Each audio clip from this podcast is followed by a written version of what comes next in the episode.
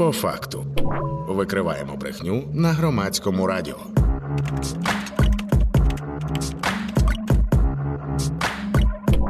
По факту. Вітаю в ефірі по факту. Проєкт від громадського радіо, який ми робимо разом із текстами та стопфейком, виданнями, які чудово знаються на тому, хто та як намагається нас обманути. Ця програма виходить по понеділках та четвергах. Мене звати Вікторія Єрмолаєва, і ми розпочинаємо. Сьогодні у нас передноворічний випуск програми по факту, і теми будуть відповідні. Кандидатка соціологічних наук, керівниця відділу дослідження дезінформації в тексти Орг.ua Юлія Дукач з нами в студії. Юлія, вітаю! Вітаю! Насправді дуже цікаво було готуватися до всього е, до сьогоднішнього етеру, тому що е, те, що знайшли ми, ви і наші колеги, теми, які стосуються нового року і традицій, а теми дезінформації російської говорить нам про те, що немає ну взагалі, мабуть, що ніякого приводу, який росіяни б пропустили, щоб не видати черговий крінж. Так воно і є, бо насправді всі теми, які цікавлять українців, які нам можуть бути викликають якісь емоції, як негативні, так і позитивні, вони використовуються для інформаційної війни. Ну, здавалось би, новий рік. Ну що тут? Ну що тут можна ще придумати? Просто новий рік. Ми всі його традиційно святкуємо. Хтось ще з олів'єшкою, хтось вже буде ці страви щедрого вечора готувати собі. Але ж ну ну загально, але ні, все одно є засилля. Дичини насправді, тому що, наприклад, росіяни зачепилися за Діда Мороза в Україні. А що тут можна було викрутити, і які наративи з цього приводу розповсюджуються? Ну, власне, десь з 2014 року ми бачимо, як мінімум з 2014 року, ми бачимо, як з Росії поширюється основний наратив, що українська влада, або як вони називають хунта, та яку вони протиставляють українському народові, намагається заборонити Діда Мороза і робить це дуже репресивними і агресивними методами. І звичайно, що бідні українці страждають, українська влада їх репресує і забирає свято. Заборонити Діда Мороза, це як що? Як заборонити російську мову? Так, оце все мені здається, що ось воно поруч. Ну насправді, що дійсно відбувається, що з 2014 року, як мінімум, іде інформування населення про те, звідки взагалі з'явився Дід Мороз. Та що це Дід Мороз, це насправді метод, який використовувала радянська влада для того, щоб зменшити зменшити владу церкви. І Дід Мороз з'явився в 37-38 роках минулого століття. І тоді Дід Мороз використовувався для того, щоб створити новорічне свято на противагу церковним святам, які були на той момент більш впливовими. І ось, власне, Дід Мороз закріпився, він асоціюється такий дуже ностальгічний е, образ дитинства і нас, і наших батьків. Та? Тобто це образ, який викликає ну, такий певний позитив і не асоціюється, здавалося б, з чимось негативним. Але зараз іде інформування якраз про те, ну звідки він з'явився, і що це насправді одна із маленька, але важлива частина репресивного апарату радянського союзу.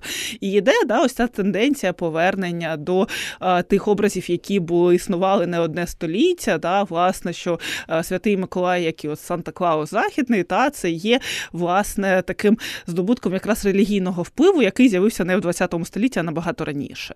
І а, ось власне тому з'являється ось ця ідея, тобто процес інформування зараз іде, і відбувається процес змін в українському суспільстві. Ми все більше і більше відходимо та від радянських е, спадків.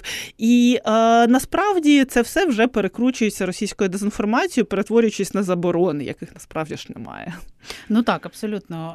Мені здається, ніяких не вносили законодавчих змін ані в конституцію, ані в якісь нормативні акти з приводу того, що не можна говорити про Діда Мороза, чи що там кликати його 31 грудня в гості. Якщо хтось е, хоче, будь ласка, але ну подумайте, чи треба воно нам, тому що росіяни перетворили цей образ на що? На Е, на що на спосіб, спосіб знову ж таки е, нас е, обманювати, на спосіб на нас стиснути, на спосіб, щоб розповсюджувати свіжі наративи, свіжі якісь фейки з цього приводу. І здавалося, знову ж таки, що ж тут можна придумати? Ну, заборонили Діда Мороза.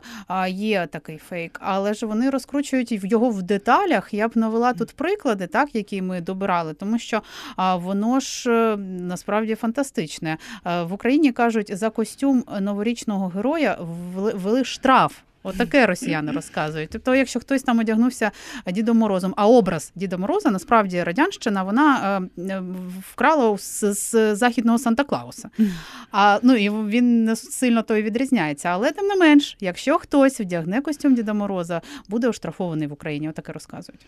Так, е, і насправді це лише один з маленьких прикладів, е, які доповнюються також фейками про те, що та Діда Мороза протиставляють Святому Миколаю в агресивній формі, розвішують це оголошення по дитячих садках. І це такий просто теж епічний приклад. Пам'ятка, яким має бути святий Миколай. Це фантастичне.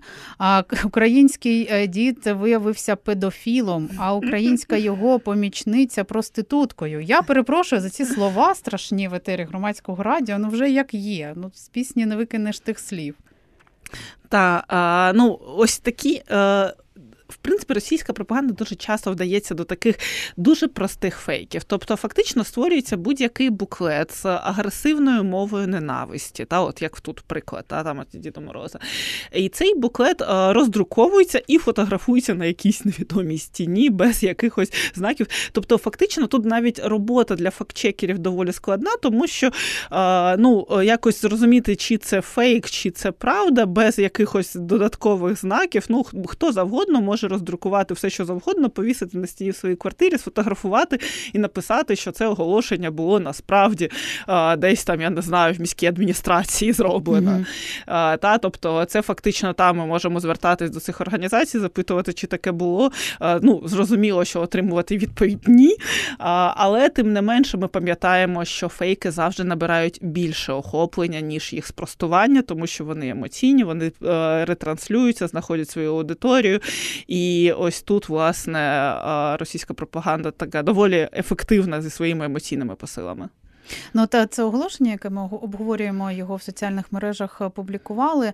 Ця пам'ятка, начебто, яка з'явилася в Україні, яким має бути святий Миколай, воно і виглядає недолуго насправді, тому що а, тут є таке е, слово е, доволі ненейтральне і ну, грубе слово. І начебто це для дітей пам'ятка, але ну чого пописали тоді це слово, яке я навіть не хочу в ефірі говорити.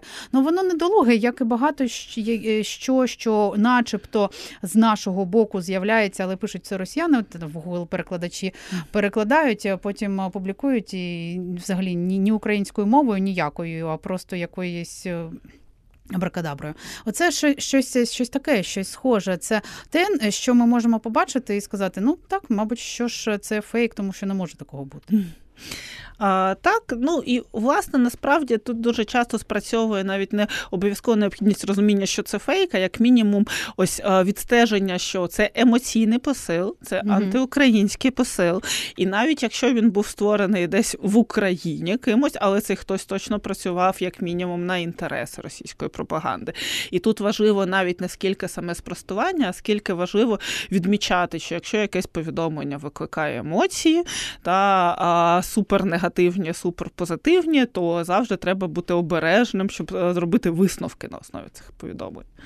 І також поширюється наратив, що в Україні примусово нав'язують Санта Клауса, бо він ближче до заходу, і це супроводжується фейковими оголошеннями та фейковими наказами, які наче то у нас тут з'являється. Ну а про штраф, до речі, ми згадували, що якщо а, знайдуть костюм Діда Мороза аніматору, штраф 20 тисяч гривень. Ну от аніматори, будь ласка, приготуйтеся. Я жартую, звісно, але ну навіть цифри конкретні наводять. Такі фейки, ну серйозні. Люди готувалися, вони фейкові накази публікували, фейкові оголошення, а, фейкові петиції. О. Та, Наприклад, в, в одному з російських телеграм-каналів побачили повідомлення про те, що на сайті Міністерства культури опублікована петиція з вимогою заборонити шубу та олів'є як радянські Класно. салати. Я перше на що відреагувала, це петиції на сайті Міністерства культури. Та Це не власне та, е, пішла гуглити, думаю, ну може дійсно на сайті Міністерства культури з'явилась можливість робити петиції, про які можливо вони є, але я точно не чула такі повідомлення в ЗМІ. Але що виявилося, що це на сайті change.org, це міжнародний сервіс петицій. Там зробили зробили таку петицію, де адресували її Міністерству культури, і ця петиція набрала гордих 66 голосів. Та і власне цього вже достатньо для того, щоб ця петиція була використана там анонімним російським телеграм-каналом для того, щоб сказати: ось дивіться в Україні, та точніше, як вони кажуть, на Україні а, хочуть заборонити, що вони там зовсім всі з глузду з'їхали. Насправді, та це лише ось такий пропагандистський е, метод. До речі, доволі популярний, тобто до петицій дуже часто звертаються для того, щоб підтвердити свою тезу. І ми знаємо, що дуже часто бувають і на да, до президента України з'являються петиції доволі маргінальні, так. Е, які там мають до 10 підписів, е, які може створити абсолютно будь-хто. Та Ми пам'ятаємо, що якраз сервіс петицій це якраз прояв там своїх громадських ініціатив, і він доступний будь-якому громадянину громадянці України. Але тим не менше, ось такі маргінальні петиції вони дуже часто гарно спрацьовують, бо з телеграму ж ніхто не піде перевіряти. А просто прочитають, і ось ця теза про петицію вона була вплетена в величезний пост про забороненого Діда Мороза, про наближення, то як вони кажуть, гейропи, та про те, що О, а як пов'язано О, цікаво, е, цікавий зв'язок. Як пов'язаний Дід Мороз з гейропою? А ну тут вже приплітають і Санта Клауса, та що і... він що представник ЛГБТ спільноти?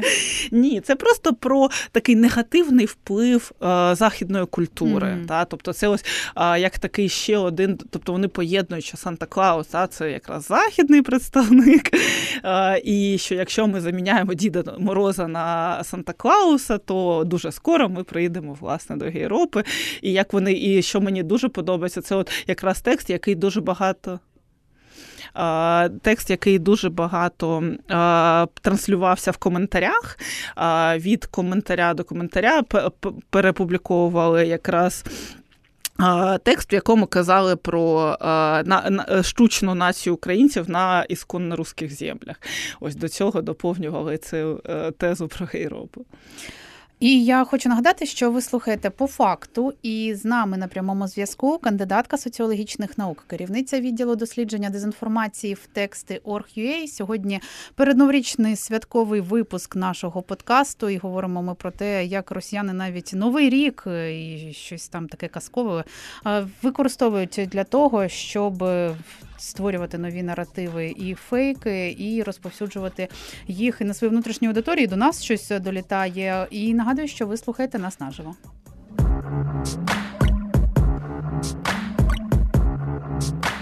По факту.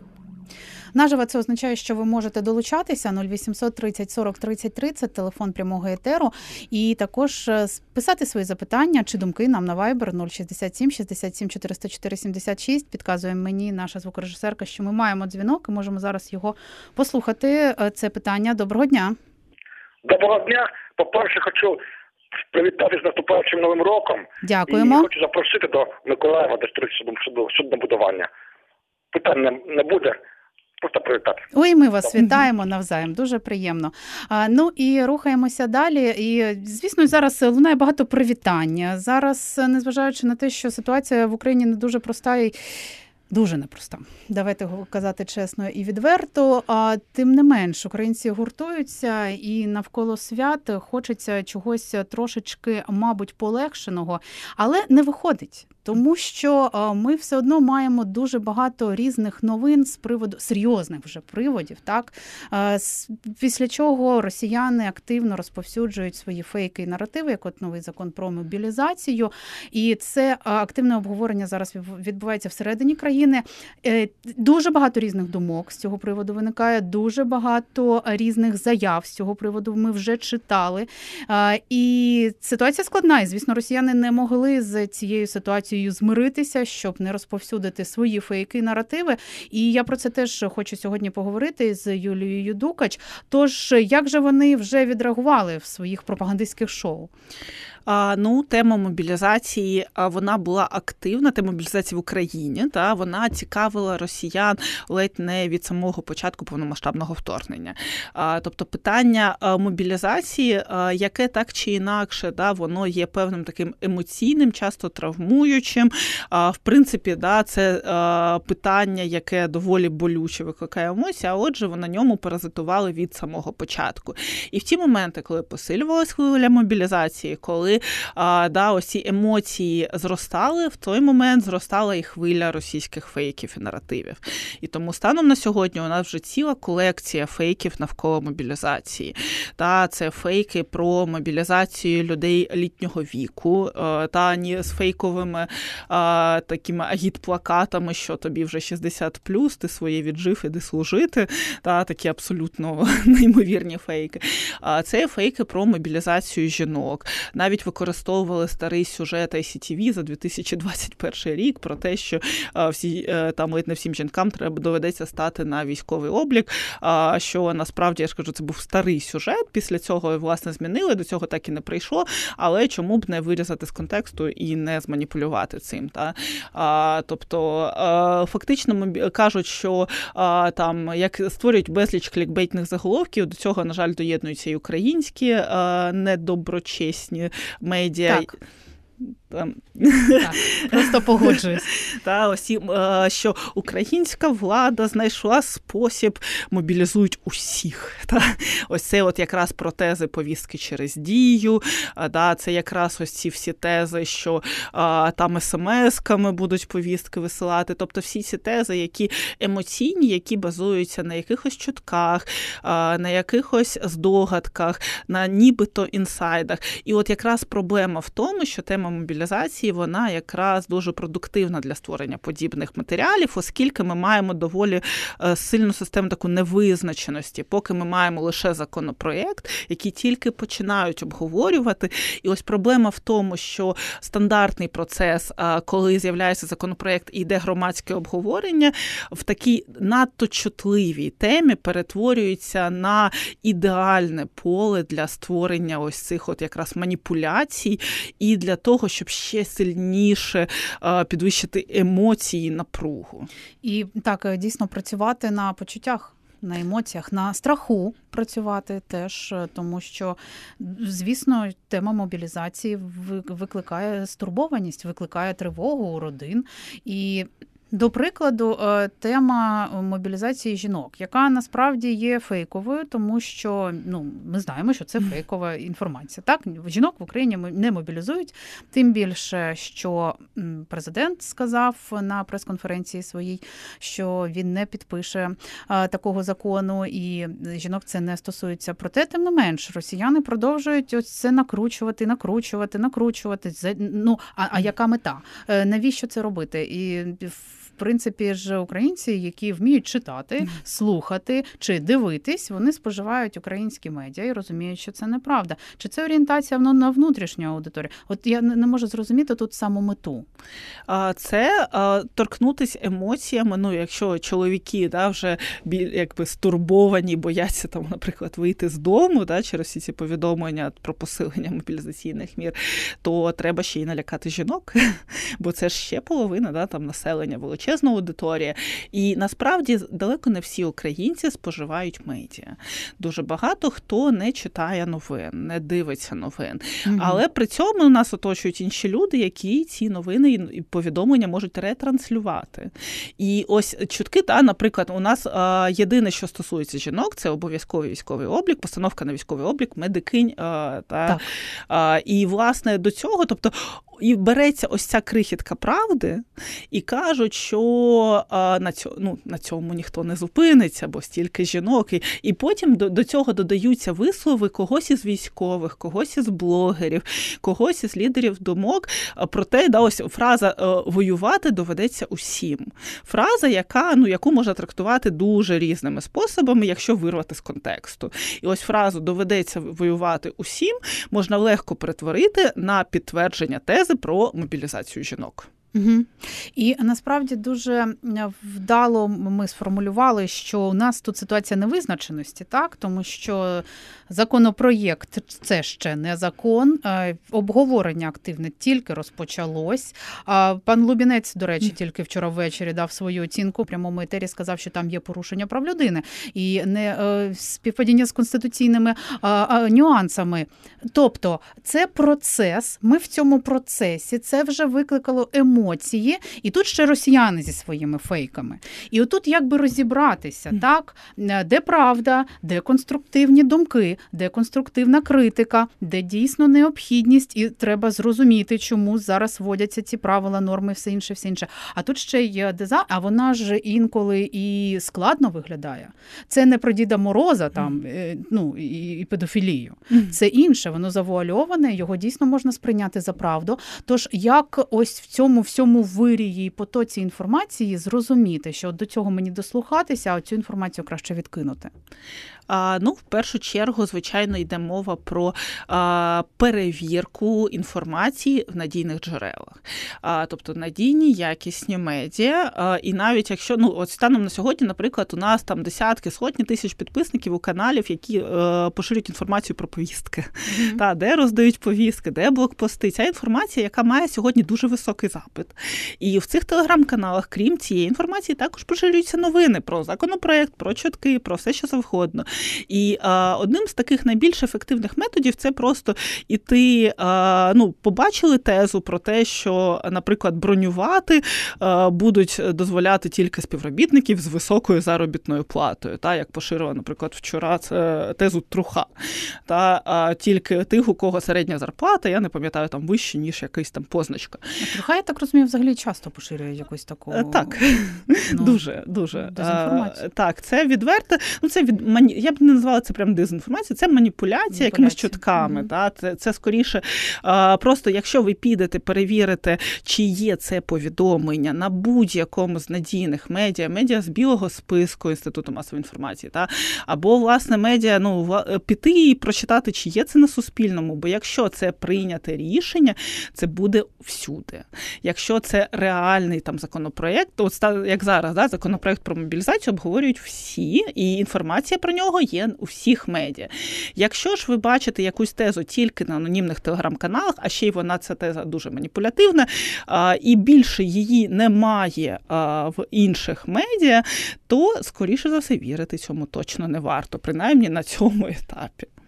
Дуже хороший приклад. Е, ви наводили з допису Вахтанга Кіпіані так про те, що росіяни розганяли інформацію про призов повного складу футбольного е, клубу Оболонь до збройних сил України, і е, зрозуміло було, що це фейк, але от проблема була в тому, як потім е, прокомунікував сам футбольний клуб цю інформацію. Вони не сказали, ну. Що вони сказали? Вони сказали, що е, нічого подібного не було і бути такого не могло, тому що вони є об'єктом критичної інфраструктури, і всі футболісти заброньовані. Та? І ось тут ми е, наближаємося якраз до того, що російська дезінформація вона не створюється в вакуумі, вона створюється на реальних темах, реальних проблемах, які нас турбують. І тут якраз маніпуляція темою непрозорості бронювання. Угу. І ось ця тема непрозорості бронювання, тобто. Тобто у нас є доволі, здавалося б, чіткі критерії, які організації і скільки да, у нас є теза про не більше 50% військовозобов'язаних працівників організації, яка є об'єктом критичної інфраструктури, може бути заброньована. І ось це значення об'єкта критичної інфраструктури може бути отримане завдяки там певному набору критеріїв. І здавалося б, все чітко, але ми бачимо, що у нас немає да, якогось відкритого переліку а, цих об'єктів. Ми не знаємо кількості організацій, які організації заброньовані, а, мож, мали можливість забронювати своїх співробітників. І коли ми бач, ми не знаємо цього всього, і потім ми бачимо повідомлення, що футбольний клуб це об'єкт критичної інфраструктури, то виникає емоційна реакція. І ну хто ж використає цю емоційну реакцію? Ну тут вже очевидно. І от це знову ж таки приклад е, до нашої теми проблема комунікації. Так. недокомунікованість, питання на різних щаблях, і е, люди можуть бути розгубленими просто-напросто, тому що тут одна інформація, тут інша, тут третя, тут е, думки якогось експерта в Фейсбуку, тут Ютуб подивились, тут Телеграм почитали, тут ще й фейк російський. І дійсно дуже от, дуже багато уваги треба приділяти тому, як ти сортуєш цю інформацію, чому ти довіряєш, а чому ти не довіряєш. Ну, наприклад, е, якщо ми бачимо в тел- телеграмі агітку, е, як сховатися від ТЦК, то що ми робимо? Та ми використовуємо цю корисну інформацію в своєму побуті Ну, і починаємо ховатись від ТЦК. Мгм. Причому з дуже чіткими порадами про те, як треба купити нову сімку, видалити дію свого телефону, бо через дію буде повістки. Та на цю нову сімку, як там конкретна інструкція, як перереєструвати свій Viber, WhatsApp на новий номер, щоб вас не знайшли, а не користуватися своїми банківськими картками і так далі. Тобто набір таких дуже ну залякувальних тез. Але і абсурдних. Ну тобто дію видалити з телефона і що? Ну та бо насправді повідомлення такі емоційні, вони мають більший вплив, ніж офіційні заяви про те, що ні, такого не буде, Так. повісток через дію не буде. Так. Ось а, ну але офіційні повідомлення вони сухі, вони структуровані, вони не цікаві, вони не чіпляють, вони не запам'ятовуються, і їх потім не переказують на кухні.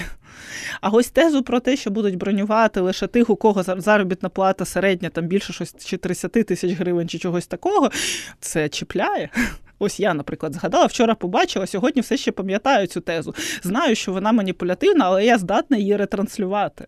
І ось в цьому якраз і основна проблема.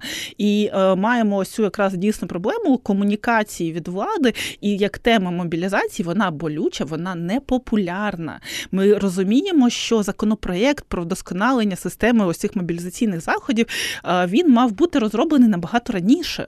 І сьогодні, коли вже маємо навіть законопроєкт, все ще мало хто готовий взяти на себе за нього відповідальність.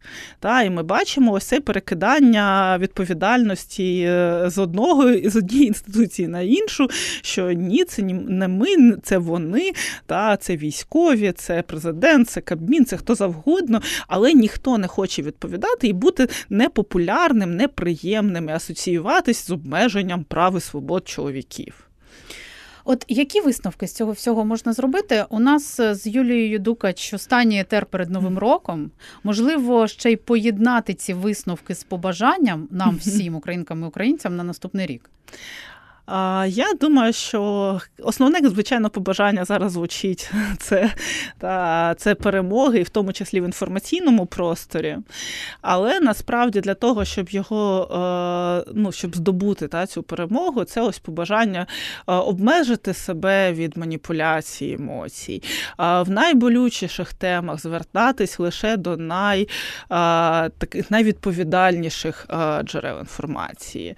І, власне, протидіяти всім емоціям, особливо негативним. І якщо у вас а, щось вас чіпляє, та і якщо хтось намагається розбурхати вас емоції, то власне краще подумати про щось добре, почитати про позитивні новини на якісних українських медіа, послухати а, позитивні новини. Та, а, і ну, я думаю, що ніхто не забере в нас право все ж таки радіти життю навіть в таких а, складних умовах, яких ми сьогодні опинились. Так, і я дуже дякую. Юлія Дукач, кандидатка соціологічних наук, керівниця відділу дослідження дезінформації в тексти Org.ua. Ви слухали по факту спільний проєкт громадського радіо, текстів та стоп фейка. Ми будемо продовжувати говорити у прямому етері вже буквально за хвилинку. Тому не перемикайте хвилю. Мене звати Вікторія Єрмолаєва. Викриваємо брехню на громадському радіо. По факту